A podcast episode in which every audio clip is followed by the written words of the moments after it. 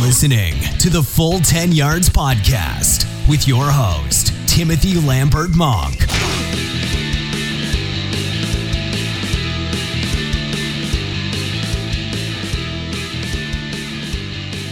Yes, we welcome you in to another episode of the Full 10 Yards Podcast. It is Tuesday, the 23rd of October. Hope you're all doing very, very well indeed. Thank you all so much for listening a great show in front of us today. We'll be talking about all the Week 7 games, including the Wembley game. If you went to that game, I hope you had a great time. I know someone that, that did might just be my co host. But we'll also be looking at, uh, we'll be looking at obviously Jason Garrett Corner, who could forget. Uh, one of my favourite segments of the podcast. We're also going to be doing the quiz, the full 10 questions. Uh, we have Tim Weston coming on today, Miami Dolphins fan. It's been interesting to see how well he can do. Can he do as well as Kieran did last week?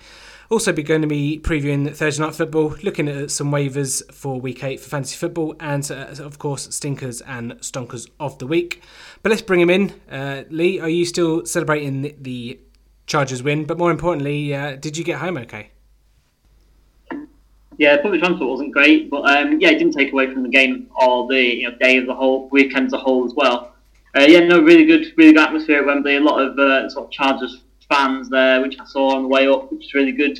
Uh, it was a really pro Chargers crowd, which was nice. It wasn't sort of that uh, sort of non-partisan crowd. There's quite a few, you know, Titan fans there as well, but I think it was largely like pro Chargers and a lot of Chargers fans there, which was which was really good to see. Um, I've saw I've seen a couple of people who on Facebook who have come over from America, and they've sort of said like, you know, they've sort of like had positive things to say about the Wembley atmosphere and sort of said, why can't it be like this at the StubHub? uh, so it's obviously made a good impression on them as well, which is obviously great. And, you know, the most important thing as well with the, the victory that we'll come on to later on. Mm. Yeah, obviously the, the reason that they can't get out of the StubHub is because they ripped the soul out of the club and took them out of San Diego. That might be one of the reasons. But uh, yeah, like I say, we will cover that. yeah, we will cover that in the full seven week uh, week seven review. Uh, so a couple of other things that we've got on the podcast today week seven. But before we get into all that, just a couple of things to remind you. Uh, there's one week left in our free NFL jersey giveaway. Simply head over to our Twitter at full 10 yards and retweet the pin tweet on there and follow all the instructions uh, in, in f- for your chance to win. It's free as well, so why not do it? Uh, don't have to pay anything, don't have to do too much. It's not too strenuous, it's been quite easy on you considering it's our first giveaway. Um, so yeah, got one more week left to do that, and it's obviously the jersey of your choice as well. It's not one where we force a jersey upon you. Um, a couple other things. Don't forget you can still introduce the show. Um, like he like today, uh, our, our contestant on the full ten questions, he introduced the show today. So thank you so much to him. He will be a bit late on in the podcast to answer all those questions and see how well he did. And then finally, just a bit of news uh, about uh, the full 10 yards. Obviously, we now have a writer uh, who will be hopefully taking a bit of the fantasy work away from the podcast, giving you a bit more of a, a cleaner NFL kind of uh, talk and chatter. So he will be starting next week. His name is Scott. We'll have him on the podcast next week as well, just to give you the heads up and just to introduce him to you all. I uh, hope you are very nice to him. But let's pretty much let's get back into to week seven then, Lee. So obviously the first game of the weekend uh, was yours, Titans uh, at Chargers. Obviously, you said it was a great atmosphere. Uh, I did notice as well watching at home from my uh, from my couch. It did seem quite a, a pro Chargers uh, crowd. But what was uh, well, how how did the game? what did you take from the game? So yeah, no, it was a, it was a really good game. Just overall, just overriding feeling coming away from it. Uh, obviously, after last week's one-sided contest at Wembley, we treated to a really good one Sunday. Mm. Um, for me personally, I, I, was feeling quite comfortable for most of the game. It felt like the Chargers D was sort of stepping up when it mattered in the red zone. Um, they were playing a bit too conservative for the over 80 yards of the field, so Titans were able to keep their offense on the field for a lot of the game, and it kept it really tight. Obviously, we had the big finale as well with Mike Vrabel going for two points twice uh, instead of kicking the goal and going to overtime which you know can, can be debated the sort of pros and cons of that. To, to be honest, I sort of respect the, the, decision. I respect the decision to go for the win. Uh, we'll discuss that in more detail later on in the segment of the show. I'm sure. I'm sure. Uh, but for the Chargers, the problem was almost that they scored too quickly. We had a driver of one play and a driver of two play to score our touchdowns. Uh, so the onus was on the defense to keep the Titans out for a long period, which, which like I said, they did in most part. Uh, for me personally, though, the, the, the moment that really got me out of my seat um, were the turning point of the game, in my opinion, when Perryman, uh, Denzel Perryman got the red zone pick just before half time, Yeah. which is Marcus Mariota's first uh, red zone pick of his whole career, you know, a few years. Uh, and that, if that drive resulted in a touchdown, it would have been 10, 10 each going into half time. And obviously, you know, maybe a different result uh, coming away. Uh, but those the Chargers obviously finished it off. Uh, they're sitting pretty. Uh, unfortunately, unless the wheels fall off in Kansas, I think we're playing for the fifth seed. Unfortunately, um, but yeah, well, you know, there's still plenty of games to go for the Titans. Uh, just flipping over to them, as you know, they're not off long way off the AFC South Summit. Uh, you know, but they're a team that feels like they're playing sort of less than sum of its parts at times. They've got a really talented roster, um, but just not quite putting it together. Uh, I don't really know why, to be honest. So obviously, I'm a big, a big fan of theirs beforehand. Um, but yeah, we'll see how that goes for them. But yeah, not a not a great performance from them. Um, just didn't go over the hump. I didn't feel. Yeah, it was a strange one. Obviously, like I say, I- didn't uh, the Chargers score like on their, their first possession in the first and second halves? Was that I th- think obviously the first one was the the, the one play seventy five yards. Uh, was it to Tyrell Williams? And in the second half, I think was it the one to, to Mike Williams? Uh, was that was that their first possession in the second half? Yeah, Mike Williams in the second for 55. Yeah, Yeah. after two plays. Yeah, yeah. So obviously, you know those those kind of drives. It's not generally the way you think usually thing, things go during the game. So that was a bit a bit strange. But yeah, it did seem to me that the Titans were on the field for a lot more and just struggling to go back and forward, uh, up and down the field, and you know uh, made hard, made hard work of their drives. They didn't they didn't make the game look too easy. Whereas Philip Rivers then just comes out and balls and then just dip, you know dips dips a long one down the field, and then you know the defense is back on the field for for the Chargers. But yeah, yeah, it was again obviously got got tight at the end there.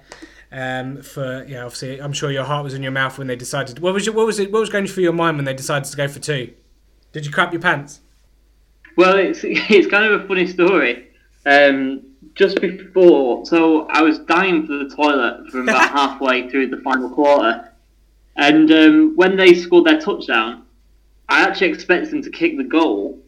Uh, so I darted off to the loo. Oh no! Um, I heard, heard like a cheer from the crowd and just thought, right, they obviously kicked the one, um, and it's going to go to overtime. That's exactly what I expected. Anyway, longest pee in the world. Anyway, this other guy comes in the toilet. He's wearing a, a Titans shirt. Uh, I just turned to him and said, "Oh, you just kicked the one." And he went, "No, no, we went for it on two. I went for two, but it's on the flag, so there's another play." uh, so I finished really quickly and darted out into the concourse. So I actually got to watch the last play on the concourse. So I didn't actually watch it in the in the stadium. I was just dying for a pee that much from about eight minutes to go. I just couldn't bear it, and I just didn't expect them to go for two at all. So uh, yeah, funny story. Yeah, there you go. Uh, never, never. Well, I see. Even even that though, you know, extra points haven't been a, a guarantee this year either. So, uh, but yeah, it's, it's uh, eight minutes in the fourth quarter. It's not eight minutes uh, to go. You know, usually wait about an hour, aren't you? So, yeah, but yeah, good game. Uh, wouldn't be surprising if that's the best game of the three this year. Obviously, on on paper.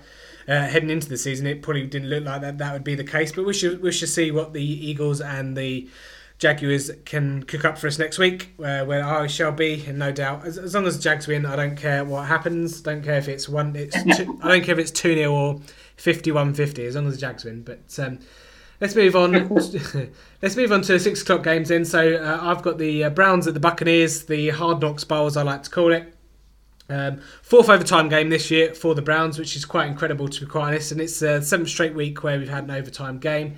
But the Bucks winning on a 57-yard field goal to win it, uh, where uh, um, Chandler Catanzaro was absolutely awful for the most of the part of the game, uh, missing left, right, and centre all over. So I was quite surprised that they trotted him out for a 57-yarder. But you know, if you show your faith in a player, sometimes they repay you, and obviously he kicked it through uh, for the win. Uh, but um, the Browns' record now is a buy one get one free, a two four one. Um, so I quite enjoyed that when I come up with it.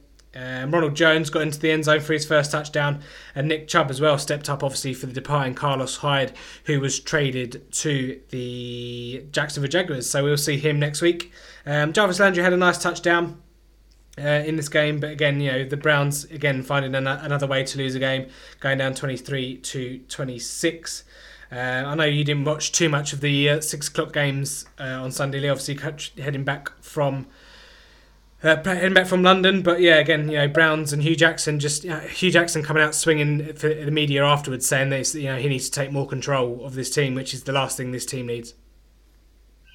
Yeah, but he he went one and thirty one, and he had quite a big input in play calling. I know that's. I don't quite get that. Yeah, no, I know.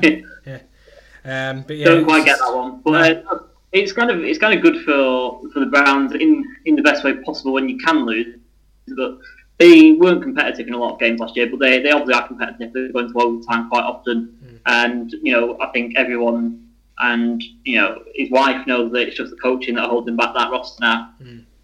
Oh yeah, definitely. Um, yeah, if they if they're competent coaching, uh, you know they they wouldn't be two for one. It'd probably be four two one. Maybe they'd get two two games swinging back their way. But um, yeah, it's Hue Jackson. It's the Browns. Uh, what more do you expect? Uh, do you want to talk about the Vikings and Jets? Yeah, I'll go for that one. Um, so, as we were talking about on Tuesday, uh, both expected a Vikings win, so this kind of went exactly how we thought it would go. Uh, Vikings obviously won by 20. Adam Thielen went over 100 yards, caught a touchdown, which obviously everyone expects now. uh, Latavius Murray continues to put in sort of strong performances instead of Dalvin Cook. Um, where he ran in two scores 50, on 15 carries, 69 yards, obviously really useful 4.6 uh, yards per carry average. Um, so yeah, that was all, all, rosy really in the in the Minnesota Garden. Uh, really weird game for Stefon Diggs, who caught eight catches. Well, got eight catches for on 14 targets for a really meager 33 yards. Mm-hmm. Uh, so yeah, quite a really odd start. You know when Thielen's going off, and they've both obviously been doing great stuff uh, in previous weeks. And then another another kind of thing that we're coming to expect, uh, another fumble for Kirk Cousins and a trio of interceptions for Sam Darnold and another fumble to boot. So again, exactly how we expected this one to go as well. Yeah. Uh, both of those quite not turnover problems at the moment, and it's becoming quite a chronic problem, which is a bit worrying. Obviously, if we think sort of further down the line, if Kirk's going to sort of give a good defense, fumble opportunities in the playoffs, that could be a game over in play in the postseason. That could spell the end for Minnesota season. Yeah. And just looking over to Darnold on the other side, obviously he's ball security since uh, his days at USC, and he really needs to cut that out because something like that it really lowers your ceiling as a franchise QB. Yeah. If there's always if they're always turning the ball over, it goes from like a potential say Jared Goff to a potential Jameis Winston. Mm. So it's definitely food for food for thought. Um, so yeah, and Minnesota played a really clean game, didn't turn the ball over at all. Um, so yeah, it sort of went to form. Uh, there's some issues and sort of good things that we've seen from both teams in this one. Mm. Um, but yeah, an easy, easy Minnesota win. Yeah, I think I saw a stat, uh, I heard a stat yesterday that um, Kirk Cousins, I think, has, has, attempted the most passes this year, which was quite surprising. But um, yeah, I'd have to go back and, and check that one out. But I, I, couldn't remember if it was the most passes or he's completed the most passes. But I know he's certainly up there in terms of attempts or uh, or whatnot. But um, yeah, I thought that was quite an interesting stat considering I know they haven't had much of a run game with Dalvin Cook being out. But um, yeah, it was quite interesting that uh, obviously Andrew Luck's been been throwing it throwing it more than uh, you know more than Hansi Cronje for the South African cricket team, but never mind, we shall move on. Uh, Panthers at Eagles. pa- uh, Eagles blowing a 17 point lead in the fourth quarter. This stuff of dream that dreams are made of. Uh, Panthers lighting up in the fourth quarter. Cam Newton finally coming uh, to the fore and showing up uh, the start of the fourth.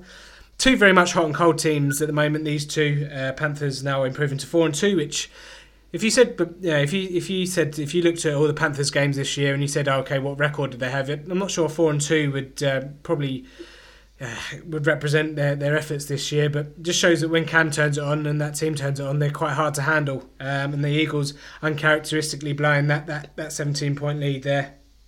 Um, again, yeah, it was much to my delight, but really not too much. uh, not really too much to take away, apart from the fact that you know this game could actually turn out as a you know if things go in certain scenario that this could be a head-to-head wild card tiebreaker. So that could be uh, could be worth mentioning.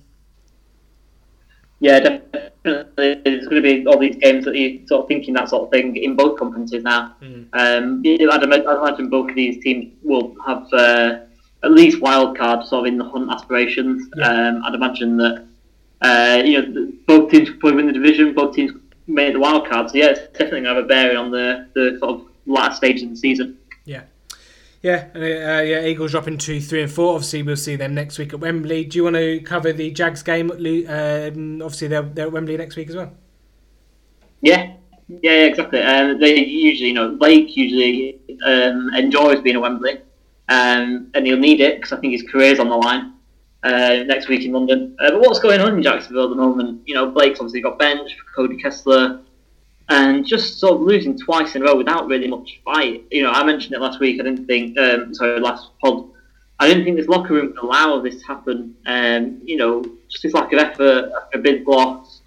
Um, and this is another big loss for them in the context of the division. Obviously, the Texans now in control of the South. Uh, and they can put daylight in between themselves and the rest of the division with their win on Thursday Night Football, mm.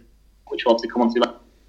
Um, but yeah, this is this is sort of starting to feel like it's becoming the end of the line for Blake Bortles at the moment.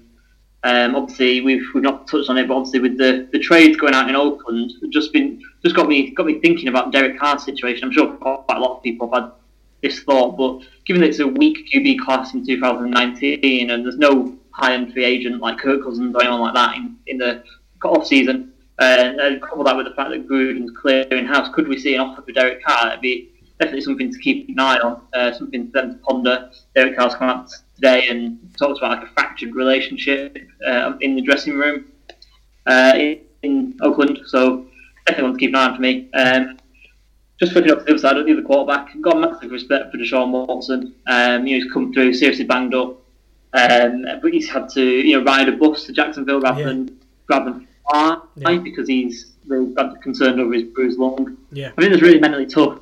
Travel without your teammates, obviously tough physically. Uh, just massive respect for him for that. Didn't play great on through fifty percent. Uh, but the Texans mainly rode Lamar Miller, who got uh, 100 yards and a touchdown. Yeah. And they just kept, generally just kept the scoreboard ticking over and let the Jags beat themselves a little bit, I think. Yeah. Yeah, that defense is, uh, you know, Deshaun Watson's one of the most hit quarterbacks this year in the league, obviously uh, represented by his bruised lung, and it's quite interesting. He had to take a 12-hour bus journey to get to get there because they was worried that the air pressure in the plane was going to make it worse. But um, yeah, that's quite a quite a story. But um, yeah, I think the Jags only got four, five or six hits on him, uh, considering he had 70 or 70 odds uh, going into the game, which is, uh, and you know, the caliber of this Jacksonville defense is, is quite astonishing, really, that that was the kind of stat that came out of there. But yeah, Jags defense, Jalen Ramsey's quiet. Uh, they, you know, there's an infighting after the game, apparently. But um, yeah, things all not rosy. But hopefully, trip over the ponds, trip over to Wembley Stadium can uh, can can remedy that. But um, I won't hold my hopes uh, hopes up, but we shall see. Uh, let's move on to Lions at Dolphins. Lions taking this one quite comfortably. Kerryon Johnson, 179 scrimmage yards. Um, and yeah, Stafford six and one off the bye since 2012. So yeah, there is that. Obviously, some teams fare better than they than others off the bye. But Dolphins, I've said all season, are just are just frauds. Now dropped to four and three. Um, yeah, I just Osweiler I think is going to be the quarterback for the next couple of weeks because Tannehill doesn't seem to be returning uh, anytime soon. But yeah, I think the uh, the, the the thing with this game, obviously, it's well noted what the Lions do in the rushing games in, in the Matthew Stafford era. I think that was the most rushing yards they've had uh, in a game since Matthew Stafford has been there. So that was quite an interesting stat as well to come out of that one. But um, yeah, many many saw this one as a surprise, but Lions winning by 11, 32 to 21 quite easily in the end. But I, I was quite confident that you know I picked them on, on Sunday in the in the pickums. But yeah, um, I don't like the Dolphins whatsoever. Well, yeah, obviously we, we both called this one. Um, you know, in, in, the in the previous podcast that we did uh, last Friday. So yeah, well, well done for us for calling this one. I was not as confident as you, uh, but I, I, was fairly I was confident obviously enough to call it. Uh, but yeah, like you say, Miami, not not the real deal. Um, I can see them sort of like wasting away now yeah. in that season. Um, sort of probably finish between seven and nine and nine and seven, I would say. Yeah, well, I don't know. It could potentially could, could potentially spiral down. Obviously, uh, Brock Osweiler is going to be quarterback for the next couple of weeks, so who knows? Uh, again, they're, they're away on a short week. Uh, Houston, obviously, on Thursday night.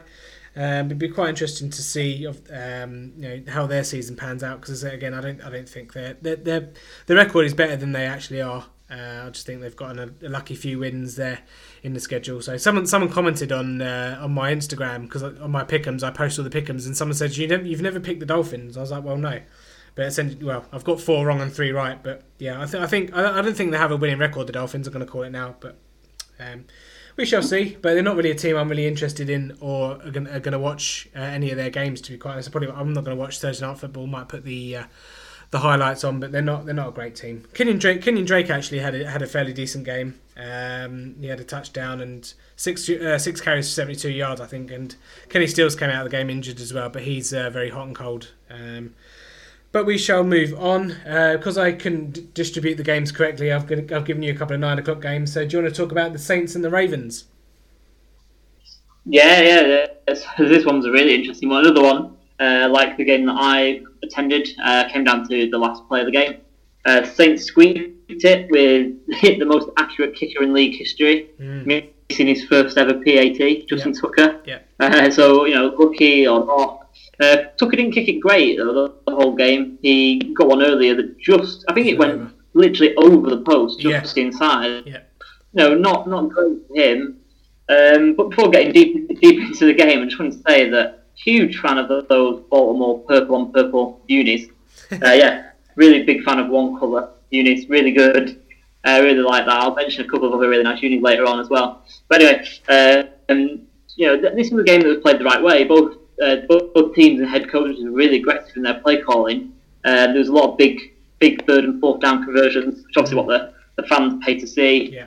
Um, so yeah, no, I thought it was a really entertaining game just in general. Uh, special moment for Drew Brees again, joining the 500 touchdown club. Yeah. Uh, just really cementing status as a legend in the game. And uh, yeah, yeah, so that was that was great for him. Uh, I, I think my personal suspicion is that he'll hang it up at the end of the season now that he's joined the 500 club and so he's got the sole uh, possession of the uh, yards, the passing yard record. Yeah. Um, but you know that'll be that'll be sad to see him go. But obviously, all great things have got to come to an end. But that's just uh, just my opinion. Yeah. Uh, just looking over to the other side, John Brown, uh, obviously continuing to have a great season for Baltimore. Definitely one of the best free agent ads from this past off season, and quite a lot of people would have had uh, a fantasy bargain on him. Yep. Um, you know, he probably would have gone in the mid rounds of most people's drafts, maybe in small leagues, might have been gone undrafted. Mm. Um, so yeah, great bargain for everyone who got him. Um, I think the Saints will now go on to win the NFC South. Uh, this is a big, this is a big ballsy win for them. Yeah. Uh, especially with their defense not playing great and you know showing up against the number one scoring defense uh, in the league beforehand. Yeah, I mean, yeah, it wasn't it wasn't all plain sailing. That the fourth downs there, I think on one of the first uh, or the opening drive or the first couple of drives there, the the Saints went for it on fourth down like three or four times on one drive, uh, which was quite crazy as well. And T- Taysom Hill uh, seems to be getting a lot of a lot of action uh, down in the down towards the end zones. But uh, yeah, D- D- Drew Brees obviously passed in 500 yards, but Lamar Jackson obviously went in with the with his first touchdown. They were both with, within within one minute of each other. I thought was quite cool. Um, but yeah, Brees obviously joining Manning, Favre, and, and Brady there in the 500 club. But also Drew Brees only becomes the third QB to beat all 32 teams in the NFL. Uh, also joining Manning and Favre. So a little stat there for you statisticians. Yeah, that's a great stat. Mm. Um, okay, let's move on to one of the high scoring games of the week uh, Patriots at Bears. Now, the the scoreline suggests it was quite close, uh, and I suppose in some ways it was because the Bears were up quite quite handily at some point in this game. Um, but Patriots, uh, you know, it's essentially stomping their authority on, on the Bears and you know, putting up a decent score on there. Um, Bears nearly tied it. Obviously, the Kevin Kevin White hail mary failed at the one yard line, uh, which is um, you know typical Kevin White. Can't do anything right. It's probably that's probably his career highlight, which is quite funny. Um, but obviously, the uh, the big news obviously coming out of this one, Sony Michel. Um, who luckily has uh, no, no structural damage to his knee from the MRI today. So it just remains to be seen how long he will miss. I, I, assume he'll miss a couple of weeks. Their bye, I think, is week 11 or week 12. So wouldn't expect I wouldn't expect him personally to be back before then. So it'd be quite interesting to see what they do uh, this week, whether or not Kenjon Barner gets the nod or James White gets a bigger role. But they're, they're starting to get thin. Obviously, Rex Burkhead is on IR. Jer- Jeremy Hill has obviously also gone earlier in the season. Uh, but still, Patriots getting this one done quite comfortably despite the injuries. Uh, Julian Edelman obviously getting in the end zone. But there's, there's enough weapons there for Brady to, to, to get it done. And that's what they've been doing for years. Um, but yeah, the f- first Patriots road win this season also, which was quite interesting. Didn't realise it was that. Yeah, it's quite a, quite a quite a funny stat that one, but yeah, no, it was really unlucky from Kevin White. Actually, he wasn't wasn't very short, was he? Um, could have gone either way uh, with that one. Uh, know, yeah, but yeah, uh, the Patriots, like you say, just getting it done. I mean, no matter who's on the field, they just kind of get it done. Um, so I struggled earlier on, uh, well, struggled, struggled for the Patriots early on in the season when they had you know a few less weapons, but now they've got their full arsenal available. It's uh, looking a bit on on on ominous. Sorry, tripping off my words there. Um, for the rest of the well, the rest of the league, really. Yeah. Yeah, Josh Gordon looks starting to look a bit dangerous as well. So if he's on your waiver wires, I doubt he will be, but um, he's certainly one that could pick up steam over the coming weeks. Patriots improved to five and two. Bears bottom of the NFC South, uh, funnily enough, at three and three. But it just shows you how good that division is, uh, how talented that, that division is. Um, so Lee, do you want to talk about who do you want to talk about? Rams at Niners. Niners? Yeah, Rams at Niners. So this is a this is just a break into the really important stuff first hand. This is uh, my second and my favourite uniform combination that I've probably seen in quite a while.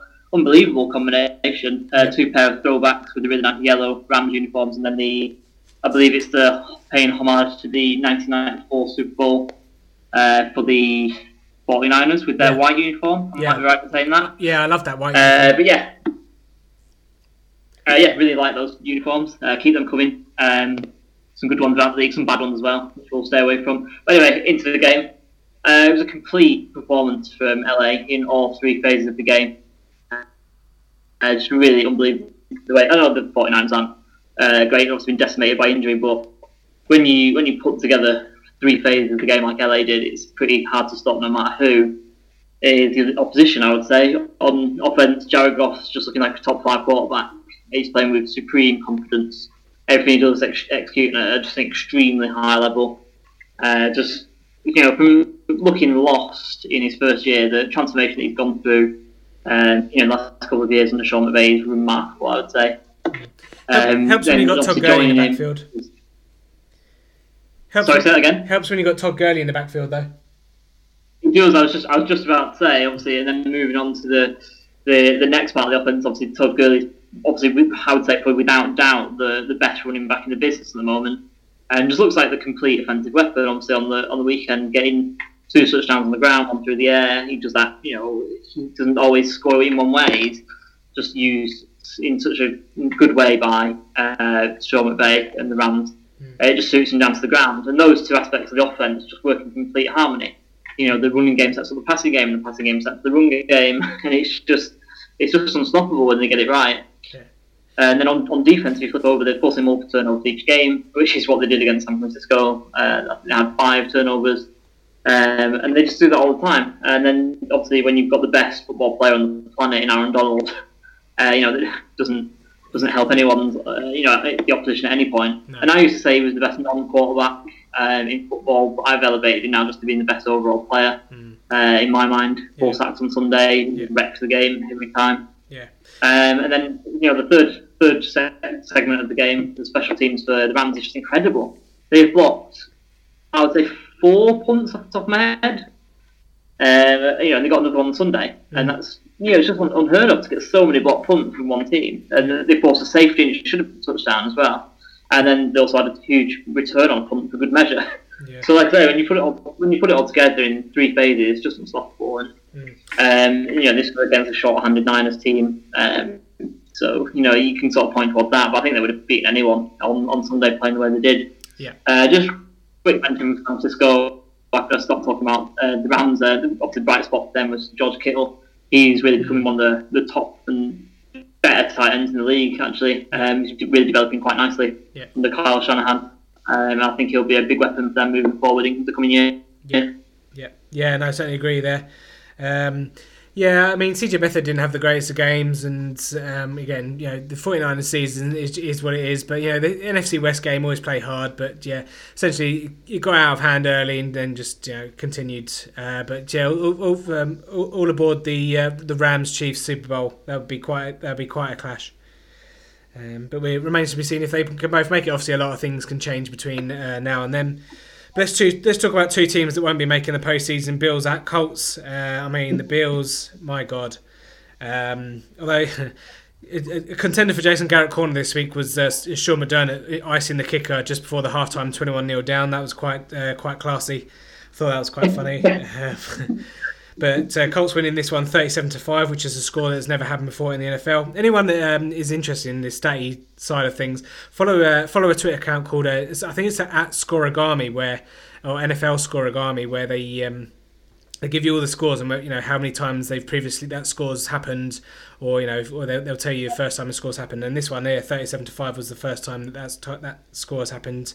So that's quite interesting. I'm quite sad and liking those kind of things. But a couple of things on the pitch. Uh, Marlon Mack exploded for a couple of touchdowns and just showed why you know he's the most explosive guy there and why the the Colts like him was decent on the ground and they got the end zone a couple of times. LeSean McCoy on the other side left the game with a concussion. Um, funny looking uh, knock to his head when he uh, was taken out of bounds uh, during the game, but I think he should be okay for next week. And then obviously, of course, it was the return of T.Y. Hilton, uh, who had a couple of uh, catches for a couple of touchdowns, but very small yardage. So yeah, um, you know, you can you can expect bigger things things for him going forward. But uh, the 220 rush yards from Indianapolis uh, in this game are the most yards, uh, most rushing yards since 2007. So that's quite a uh, long a long streak snapped there. But again, yeah, these two teams both now two and five.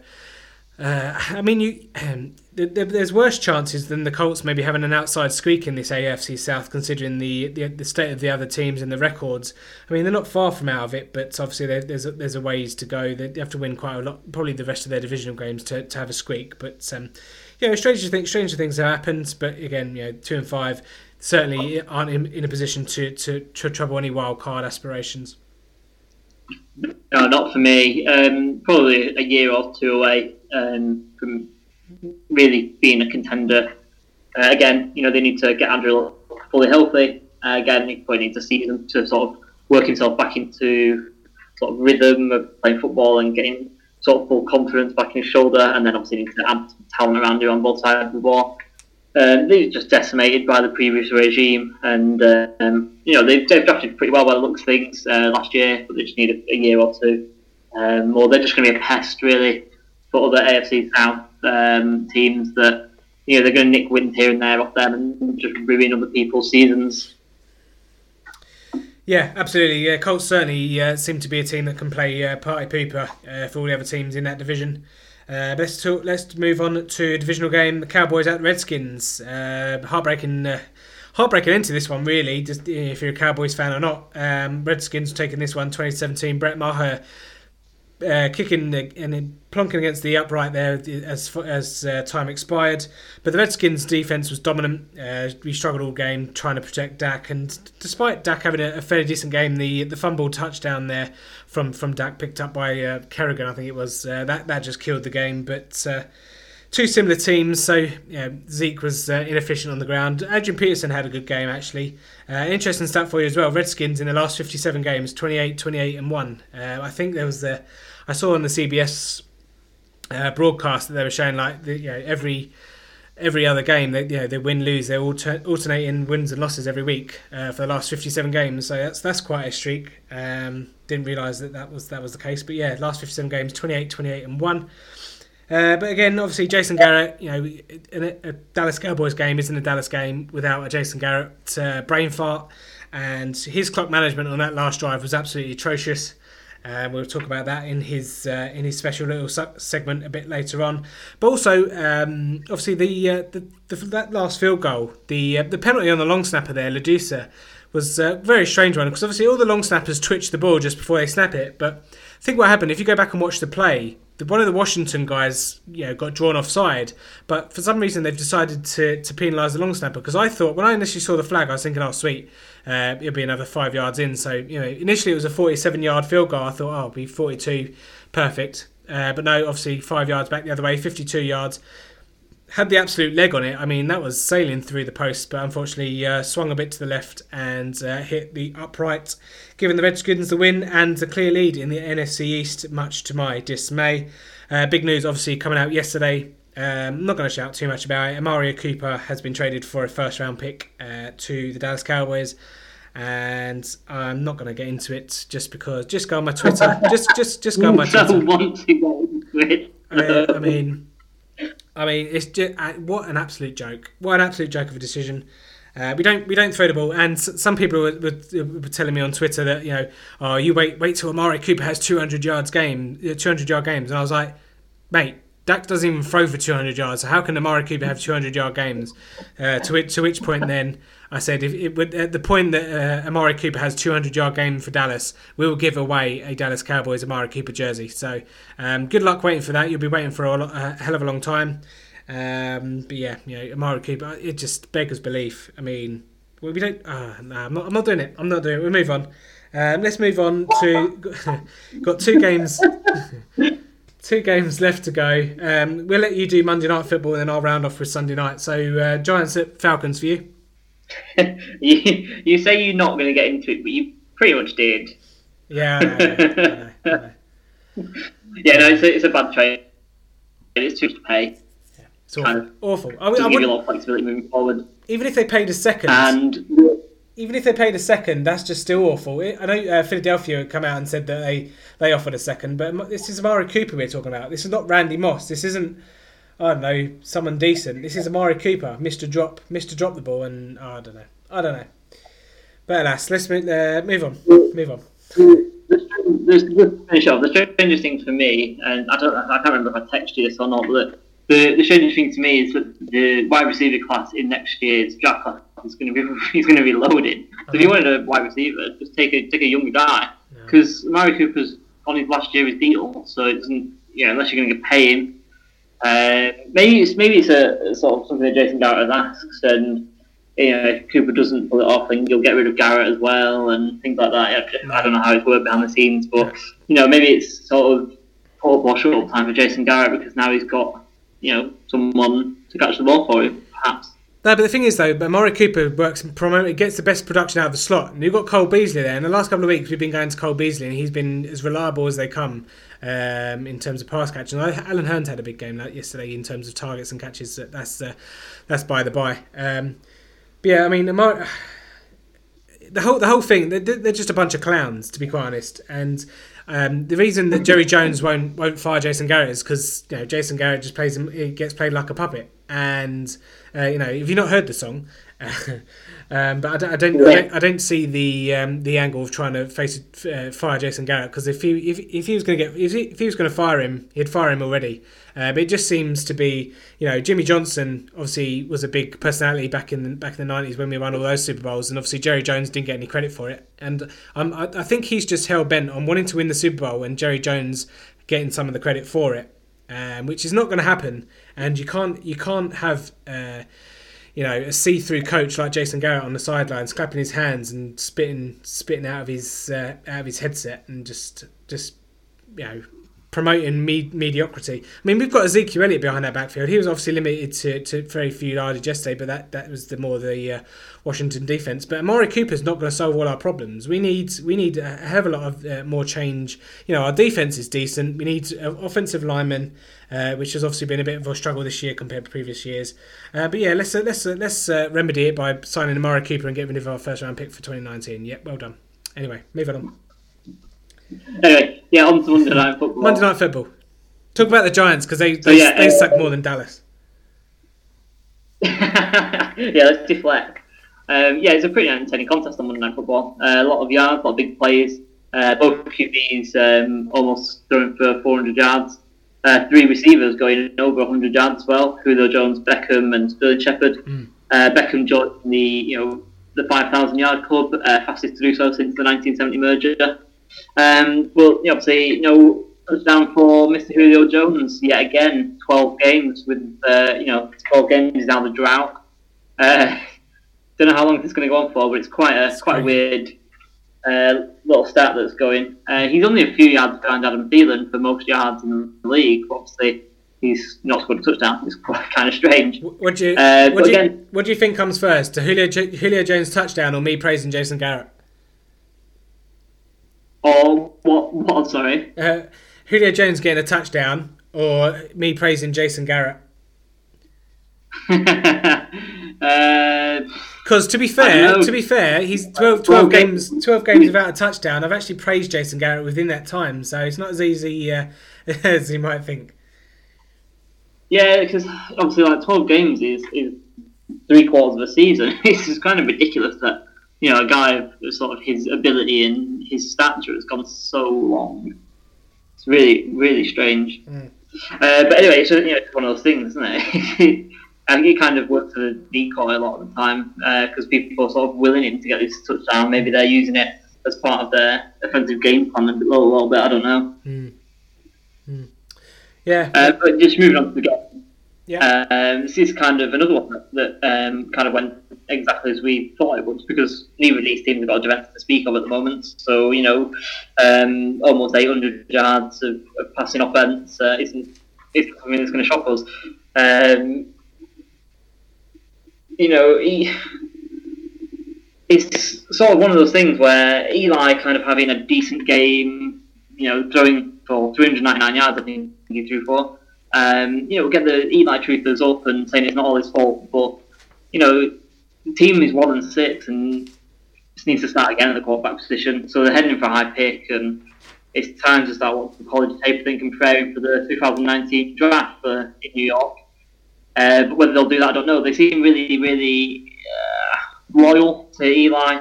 Obviously, brought them Super Bowls, but you know, it's one of those things where he's got his detractors in those two games as well. And, um, I don't know. They just to start again for me. He's even though he has you know, these decent games every now and then, they just need to tear it up. Yeah. Start again. Yeah, the offensive line's not obviously worked out how they wanted to how, how they wanted it to. Obviously, they tried to patch it up a little bit with uh, who was it Nate Solder, I think it was coming over from the Patriots. But yeah, Yeah. the offensive line still a bit is, is still a bit uh, bit of hot garbage. Um, so all those people out there saying that Saquon Barkley, you know, picking him is fine because now we're going to suck this year as well, and then pick a QB is not really the way to go about it, to be quite honest. But um, yeah, they des- they deserve all they get in New York uh, at one and six.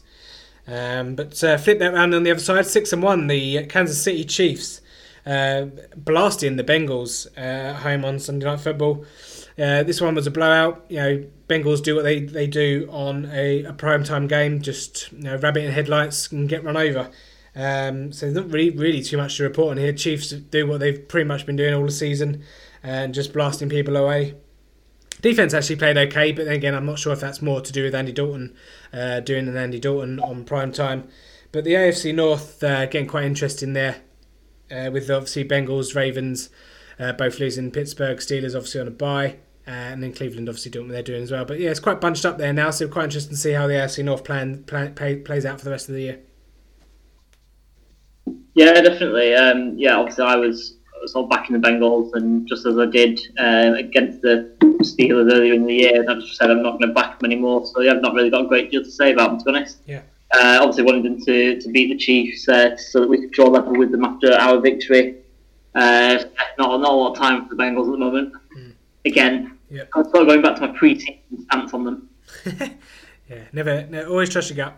Okay, so that's pretty much uh, week seven in, in the book. So just before we get to the full ten, full ten questions quiz, just should we should we just give some stinkers and stonkers of the week? So if you want to start off with your stonker, who who performed who performed well Uh, this year? yeah, my is, uh, you know, I think you had him as yours last week, but it's Adam Thielen. Uh, put up another 100 yard game, 7 from 7 now.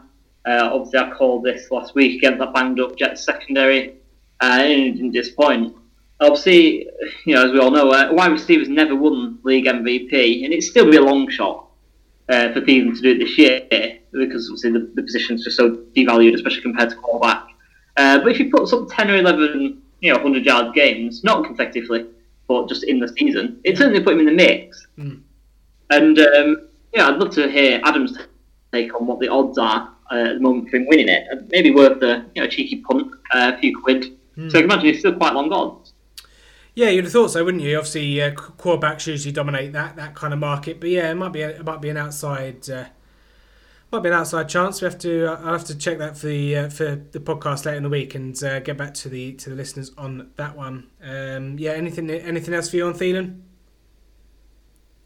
No, that's all. Okay. That's all. I just wanted to mention that. Uh, obviously, you know, MVP possible.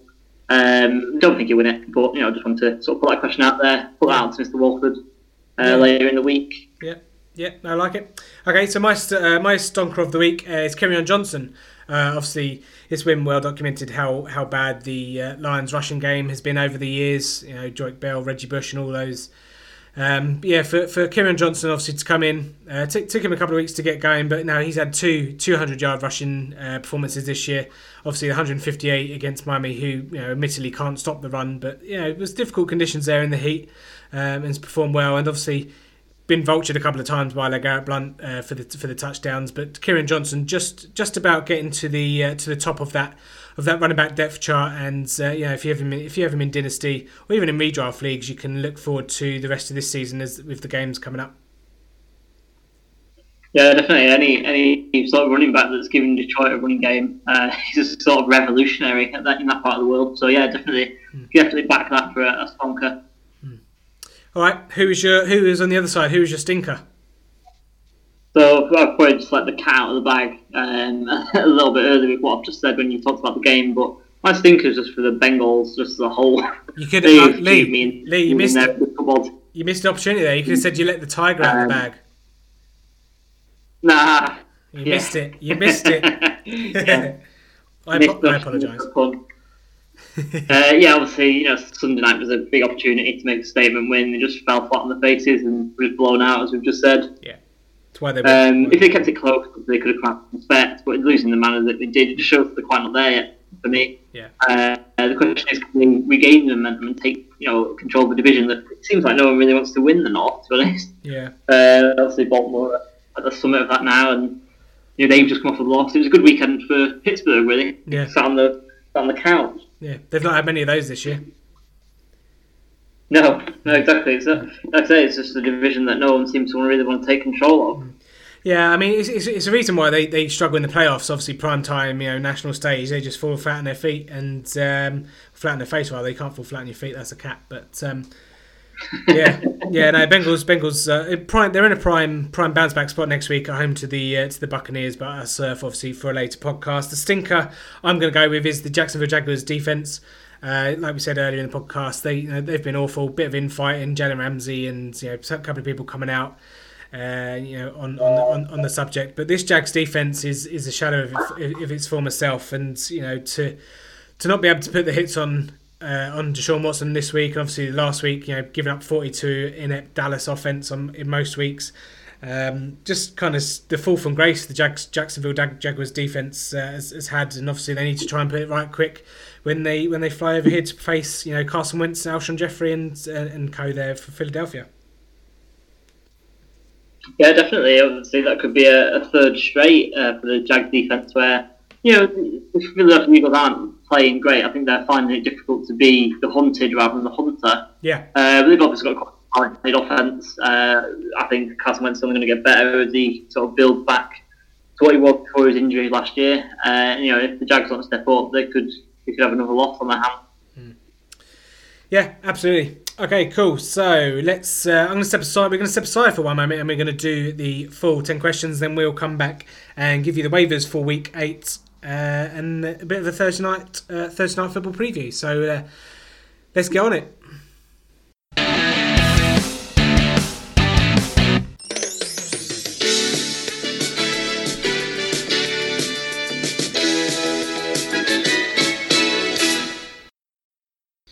Okay, so here we go. Second iteration of the full 10 questions where we bring on a guest every week and put their knowledge to the test. And today's guest is Tim Weston, a Miami Dolphins fan uh, for for many years, and I have the pleasure of um, being with uh, being in a fantasy football. Uh, game with him. I managed to beat you on Sunday, Tim. I don't know if that, that kind of uh, if you if you know I was playing you on Sunday.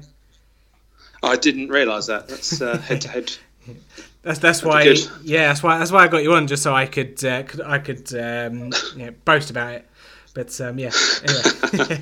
But also, obviously, I have the, I have the pleasure of, of joining you uh, on Sunday at, at, Wembley in the Eagles versus Jags. So that hopefully should uh, should be more like the Titans game and less like the Seattle game, eh?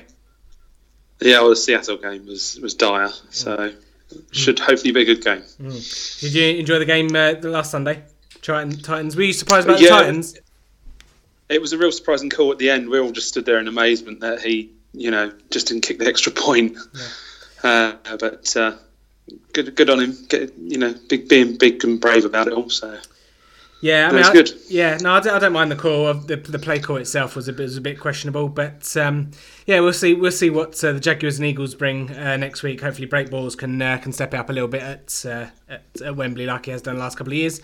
But let's get back to the questions in. So, ten questions, no specific time limit. But if you're if you're struggling, we will have to move you on. Are you ready? Yes, ready to go. Okay, let's do it. Okay, question one: Which team plays at Levi Stadium? Uh, San Francisco 49ers.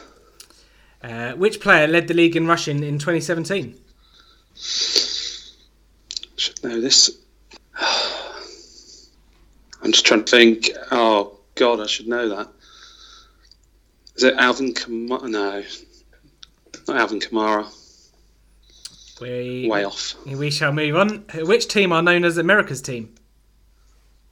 That's the Cowboys. Correct. Uh, which team in the AFC North has a bird in their name? Oh crikey, AFC North. Oh crikey. Why do I not know this for some reason? it's the Ravens. Yep, correct. Uh, which Got to be team? Ravens. which uh, which team scored more points in the regular season in 2017? The Los Angeles Rams or the New England Patriots? I'd say the Rams. Yep. Which player had the helmet catch and uh, uh, the famous helmet catch between the New York Giants and the New England Patriots? Do you know, I watched that one in, in London and it was about three in the morning and my friend who's a Patriots fan walked out of the pub. Ah, what was his name? David David Tyree? yeah, we go with that. Uh, what number does Aaron Rodgers wear? Uh, number 12. Which player holds the record for most passing yards in a season? I want to say Drew Brees, but it's not. Which uh, Peyton Pete, Manning. Pete Carroll is the head coach of which team? Uh, Seahawks. And within five, how many career touchdowns did Jason Witten have? Within five. Oh, crap. Excuse me. Um, Jason Witten, come on. You could have picked a Dolphin player. Jordan Cameron or something.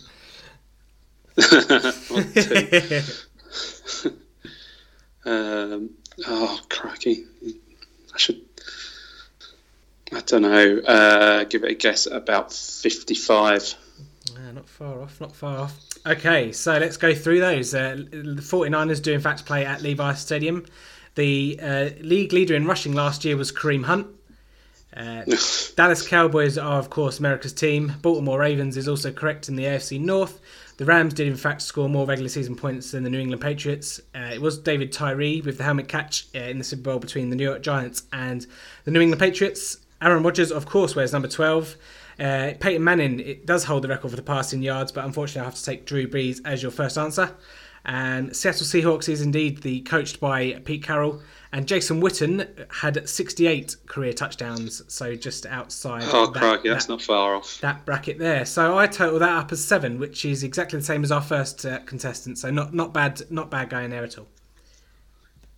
Oh, good stuff. Good stuff. Yeah, really appreciate Cool. you coming on, and uh, we'll we'll see you Sunday. Yes, see you on Sunday. All Cheers, best, mate. mate. Take care. Bye bye.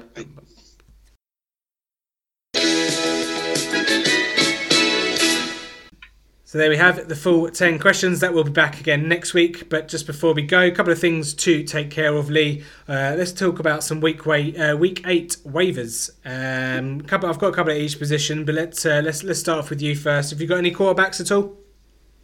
Uh, no, I, I was just saying to you just before we started, I'm really struggling with waivers at the moment. Obviously, I want to keep it fresh for the listeners, um, and in, you know, in the interest of not repeating ourselves, I've only got two Right. Okay. two So recommendations. that's fine. So um, my uh, my quarterback I thought might, might be a decent pickup is Andy Dalton. Now I know he's just gone and laid a goose egg there in, in Kansas, but quite a lot of people might have might drop him on the back of that. But like I say, he's got a very good matchup against Tampa Bay at home next year, uh, next week, uh, who give up points to pretty much everyone, uh, including Baker Mayfield. So he could be a, a decent pickup there at quarterback position. Uh, who, who are your two waivers? Do you want, let's go with your waivers first, and I'll, then I'll go with mine. Uh, yeah, no problem. Uh, just picking up on the the Sly Baker slander that you just threw in there. Even Baker. Do you not rate him? He's, he's struggled, hasn't he? For, he's, he's struggled, and obviously he's, he's a rookie, he's still acclimatising, but he's yeah he's not had the best of uh, best of last few weeks, has he? He's, he's done okay. I think he, I think, I think he's played better than the than the results and the maybe the box score as as uh, uh, sort of put across. Say that. Who who, who had, the be- who had the better face? Sorry, who who had the better face? Um, the gasp face, Baker Mayfield or Justin Tucker? Sorry, say that again. You kind of broke up again. Who who had the uh, the best gasping face? Baker Mayfield when that fifty-seven yard field goal went in, or Justin Tucker when he missed his extra point? Oh, I, I really enjoyed Justin Tucker. That was great, wasn't it? He's like absolute disbelief. Um, I he was only missing that sort of uh, glance towards the turf to top it off for me. Yeah, that's that's got that's probably going to be a meme at some point. Uh, Justin Tucker's face that was that was brilliant. That's uh, going to infil- Oh, infiltrate the the uh, nightmares of Yeah. uh, of all Baltimore fans. Uh, anyway, yeah, sorry, we digress. Um, so my first one is uh, tight end Chris Herndon from the Jets. Uh, obviously, you know, this tight end position, we've said it for a few weeks now, is getting pretty thin. Uh, but Chris Herndon seems to be really coming to the fore. He's scored a touchdown in his last couple of games um, for the Jets and just seems to be sort of working up that sort of relationship with, with Sam Darnold uh, and uh, in, in the same way they did with Quincy Enunwa sort of earlier on the season. Obviously, Enunwa was out, some more targets to go around. Uh, Jermaine Kearse didn't have a lot of targets. I believe he only had a couple of targets in the game um, without a number there. Uh, so yeah, I think Chris Herndon is really coming to the fore. Kind of reminds me a little bit of um, George Kittle this time last year, sort of getting a few a bit of buzz as a rookie, and look at the way he's progressed. So yeah, I would sort of pick, pick up Chris Herndon um, and see see where you go. Uh, obviously, might not stay for a, long while, but you know he's on touchdown streak. Maybe that can continue as well. Yeah, funny. I'm not. I'm not telling uh, anyone to pick up this player, but Michael Roberts uh, has four cut, four catches on the season for Detroit Lions at tight end, three of them touchdowns. But um, yeah, he would have. Uh, uh, you know, he was re- relevant for no one in fantasy uh, last week. But um, yeah, there we go. But yeah, no, Chris Herndon, his, his, his name's popped up, hasn't it, over the last couple of weeks. So yeah, not a bad shout at all. Um, just a, a word of note, obviously, all these waivers. Just check, obviously, with all the bye weeks that are happening now. Just check all the people that, uh, you know, the people that are being dropped, uh, maybe because of bye weeks, and some people, you know, can't afford to get rid of anyone else on their bench. So just keep an eye out on who's being dropped there to the waivers, and, and pick those guys up as well. If you know people like Evan Engram, uh, or, you know, didn't have a great game obviously la- last night, but um, yeah, you know, some some people have to make, especially in, in shallow benches, they, they could be dropping some decent some decent players. So just keep an eye out on that. Um, I'm just going to obviously whisk through a couple of these. I've got three, two running backs and one wide receiver. So the first one, obviously, Kenjon Barner. Uh, just in case you know the Patriots don't really do anything in terms of free agency or picking anyone up for, for Sunday. If Michel is out, obviously he'd be uh, sharing the backfield there with James White, and it's always good to have a, a piece of the New England Patriots backfield. And then Ty Montgomery, obviously Green Bay were on a bye last week, so he is another guy that you know they're playing the Rams next week, and they could be playing from behind. And Ty Montgomery is obviously the part, main, main pass catching guy out there, but also can obviously receive out wide as well. So he could be worth a PPR stream. And then finally, Rashard Higgins. Uh, I mean, have you seen Antonio Callaway play at all? Um, you know, Rashard Higgins has been injured for the last couple of weeks, um, so just keep an eye on him. The the, um, the Browns have a, have a decent schedule in the next couple of weeks still, so he might be worth a little circle circle in deeper leagues. Uh, but that's pretty much it. You know, like I say, the the waivers are quite bad uh, this time in the season. But just uh, just to give the listeners out there buys for next week: uh, Falcons, Chargers, Titans, and Cowboys all on buys next week. So just just watch if anyone drops any of those players. You could be you know like a Calvin Ridley or I don't know, maybe that's a bit extreme, but um, there might be some players there that are worth picking up um, from from waivers there for players that are on buys. So that's pretty much going to do the waivers and fantasy for this week. So should we uh, round it off with Thursday night football, Lee? Yeah, let's go. Um, obviously, not the greatest game as we mentioned before, but yeah, let's go for it. Yeah. Four and three Dolphins at four and three Texans, or as the Ameri- Americans like to say, we finally have our Thursdays back. Um, obviously, first couple of games, Thursday night games, are actually pretty good, but um, yeah, not this one. Uh, Kenny Stills, I think, is, ha- has a bit of a niggle uh, of, of an injury, so he's questionable for the game. Kenyan Drake obviously coming back off the back of a decent game there um, against the Lions, but then the Lions' defense isn't that great anyway. But yeah, both teams four and three. Texans obviously lead the AFC South. Uh, Texans on the on in the midst of a four win streak. Uh, Sean Watson obviously struggling with the, the bruised lung, so it'd be interesting to see if he takes uh, a bus back to Texas. Um, but I don't. I expect Texans uh, to, to to win another one somehow, and then somehow get to five and three. Yeah, no, I'd back the Texans this one. I feel like it might be a quick, pretty tight game. Neither QB is really inspiring me at the moment. Neither team inspiring me at the moment. But I think Houston have got better playmakers on both sides of the ball, so I think I'll I'd plump for them. To be honest with you, uh, like I said, they'll be looking for a win. They're looking to take control of the South and sort of cobble together any sort of form of consistency that they can. Uh, for Miami, obviously, they need to get back to winning ways after being beaten by the Lions. Uh, a game that they would have circled as you know potential win. Uh, and now they've got to go and they've got to win and they've got to hold on to Pats' coattails and keep it interesting if they can. Uh, if they lose and you start to knock Miami and you kind of losing them as a playoff team and you kind of you know realise that they're actually not the real deal uh, they've lost you know win- winnable games that would again would have been against Detroit and this underwhelming Texans team. Let's be honest, uh, you know that's season line soft territory, even though they'll you know only be four and four. Yeah, absolutely. Yeah, Texans seven and a half point favourites for this one, which is uh, way too many points for my liking. So I'm not going to play that that that line at all. Uh, over under here, 44 and a half, probably a tiny bit high. Then one player I do like actually, Lamar Miller. He had a good game last week uh, against Jacksonville, but Dolphins can't defend the run against anyone. So Lamar Miller could have another decent game. Um, I, I, don't think Deshaun Watson's going to run the ball much, obviously because of all the hits he's taken over the season. So Lamar Miller could be in a line for I don't know what his anytime touchdown scorer price is. Probably be near near around evens. Um, but he, he's maybe one player you can, you know, you, you've never been confident playing Lamar Miller this season in fantasy, but should be okay this game. Yeah, no, I'd back that one. Yeah, definitely, it's a good shout. Um, like I say, I think you asked me uh, towards the start of the season something about Lamar Miller, and he's like not one that I would look at for. It's not someone that I to draft in fantasy or uh, particularly have a great feeling towards. Yeah, and I like the shout definitely. Yeah, just to, to, answer my own question, he is yeah he is about evens evens William Hill, eleven to ten with Unibet, but. Um, yeah, um, Kenyan Drake could have another game if, if Adam Gase decides to give him the ball, but who knows what goes through Adam Gase's mind. But I think that pretty much wraps us up for Thursday Night Football. Obviously, uh, if you follow us on Twitter or Instagram, I put my Thursday Night Football predictions up on there too. Uh, got the one last week's horribly wrong, uh, so hopefully we can be a bit closer this week. Done, done generally okay on Thursday Night Football, so uh, I'll probably give the Houston Texans maybe a three or four point win uh, for for me. Probably around about the score I posted up last week. Maybe I was a week too early on that one, but um, yeah. Any anything else from you at all, Lee? No, that's all. That's all from me. Okay, so you know what time it is? It's Jason Garrett corner time. All you do, Jason Garrett, is clap your hands. All you do, Jason Garrett, is clap your hands. Jerry plays you like a puppet. You really are a muppet. It's fourth and one, don't do it, just clap your hands. Okay, the nostalgic Jason Garrett corner. A couple of contenders this week, which were mentioned mentioned a bit earlier on the podcast. But who's going to take the title this week? Lee, let's go with your Jason Garrett corner first.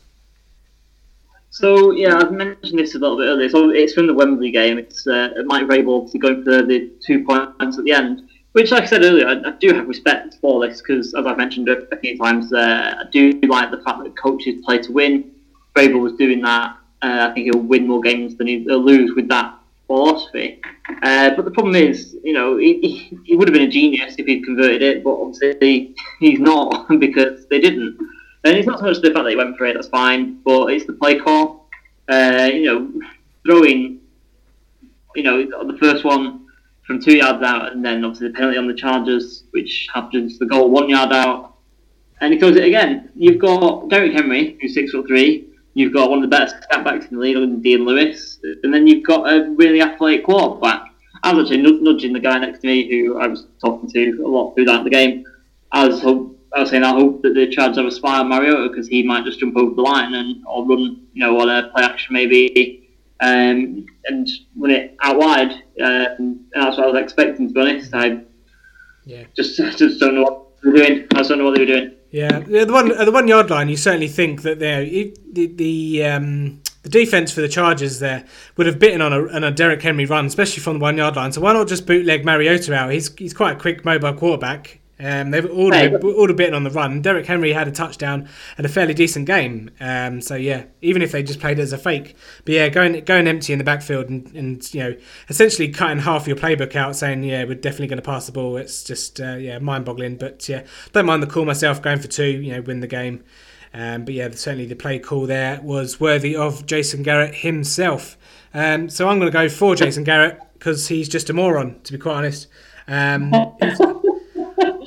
He, if you if you get a chance to watch the, the, the game part, if you've got Game Pass, go back and watch like the the full version where Tony Romo basically on that last drive, the last uh, Dallas Cowboys drive, literally play by play tells tells everyone what, what they should do or what Jason Garrett should do and about spiking it because there was a penalty, um, you know, and there was just there was loads of shenanigans going on. But I think it was like with 12 seconds left, uh, and they should have uh, they should have spiked the ball to be honest, and then taken a shot at the end zone. But for some reason they decided to. I think it was to, to do a draw play uh, and then burn a timeout, which is just absolutely you know gross misconduct and malpractice uh, of a, of a head coach uh, to do.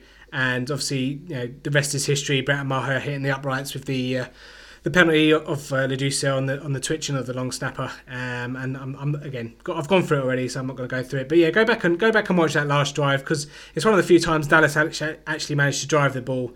Uh, and then just Jason Garrett was like, no, don't want to win this game, so I'm just going to muck it up and uh, continue to do so. So therefore, the Dallas Cowboys on their bye are now three and four.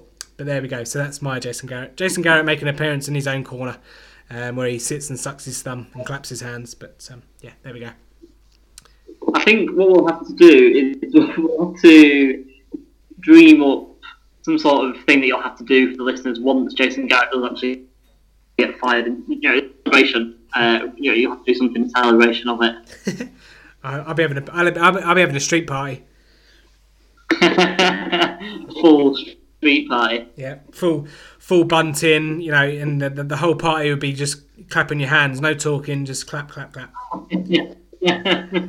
But there we go. Jason Garrett corner will return next week, no doubt. Uh, well, this is the thing. Jason Garrett's not going to be in it next week unless he make. Well, to be fair, trading for Amari Cooper.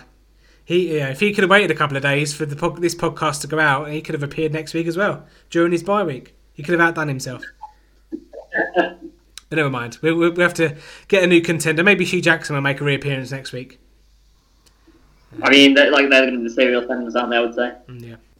Cool, that's going to wrap it up then. So don't forget, obviously, if you're going to the uh, Jacksonville game on Sunday, we'll I'll be there as well. So if you, you know, don't forget our DMs are open. So if you want to come say hello. Uh, I'll be wearing my full 10 yards t shirt, no doubt, um, or maybe my Tony Romo t shirt, who knows. But um, yeah, slide into DMs, give us a little message. Love to meet some of the, the listeners out there. That would be pretty awesome. I'm, I'm travelling all the way down from Scotland. Uh, and I'm driving uh, immediately after the game way back up to Scotland, so I'm not going to be. I'm going to be driving immediately after the game up until about 12 or 1 o'clock in the morning. So I'm looking forward to that. Um, I'm really not. Uh, don't forget, obviously, clock go back next week as well. I don't know why I need to give you that bit of information, but obviously, kickoff is at 1.30. Uh, also, don't forget to say we uh, have a, a, fantasy writer now uh, with us, Scott McKay. He'll be joining us on the podcast next week, and you can look to see some of his articles articles from next week. So hopefully that can uh, declutter some of our podcast talk. But yeah, really excited uh, where we're going. Uh, and if, say if you're interested in writing for us as well, or if you want to come onto the show, just get in touch with us uh, on on Twitter or for, uh, the email is full10yards at gmail.com. A couple of you getting in touch there, but obviously, um, if you follow us on Twitter, also don't forget about the uh, NFL free jersey giveaway. Uh, just head over to our pinned tweet there and follow the instructions. But that's going to do it for another couple of days on the episode of the Full 10 Yards podcast. So it's goodbye from Lee. Bye, everyone. And yeah, just want to say have a good uh, have a good uh, experience at Wembley uh, yourself and anyone else who's going. Hopefully, it's a good game for everyone, as I experienced on the weekend. Uh, so yeah, goodbye, and uh, yeah, have a good week, everyone. We'll see you in a couple of days. Uh, yeah, and it's goodbye from me. So in the great words of Kevin Cadle, it's bye bye for now. Bye bye.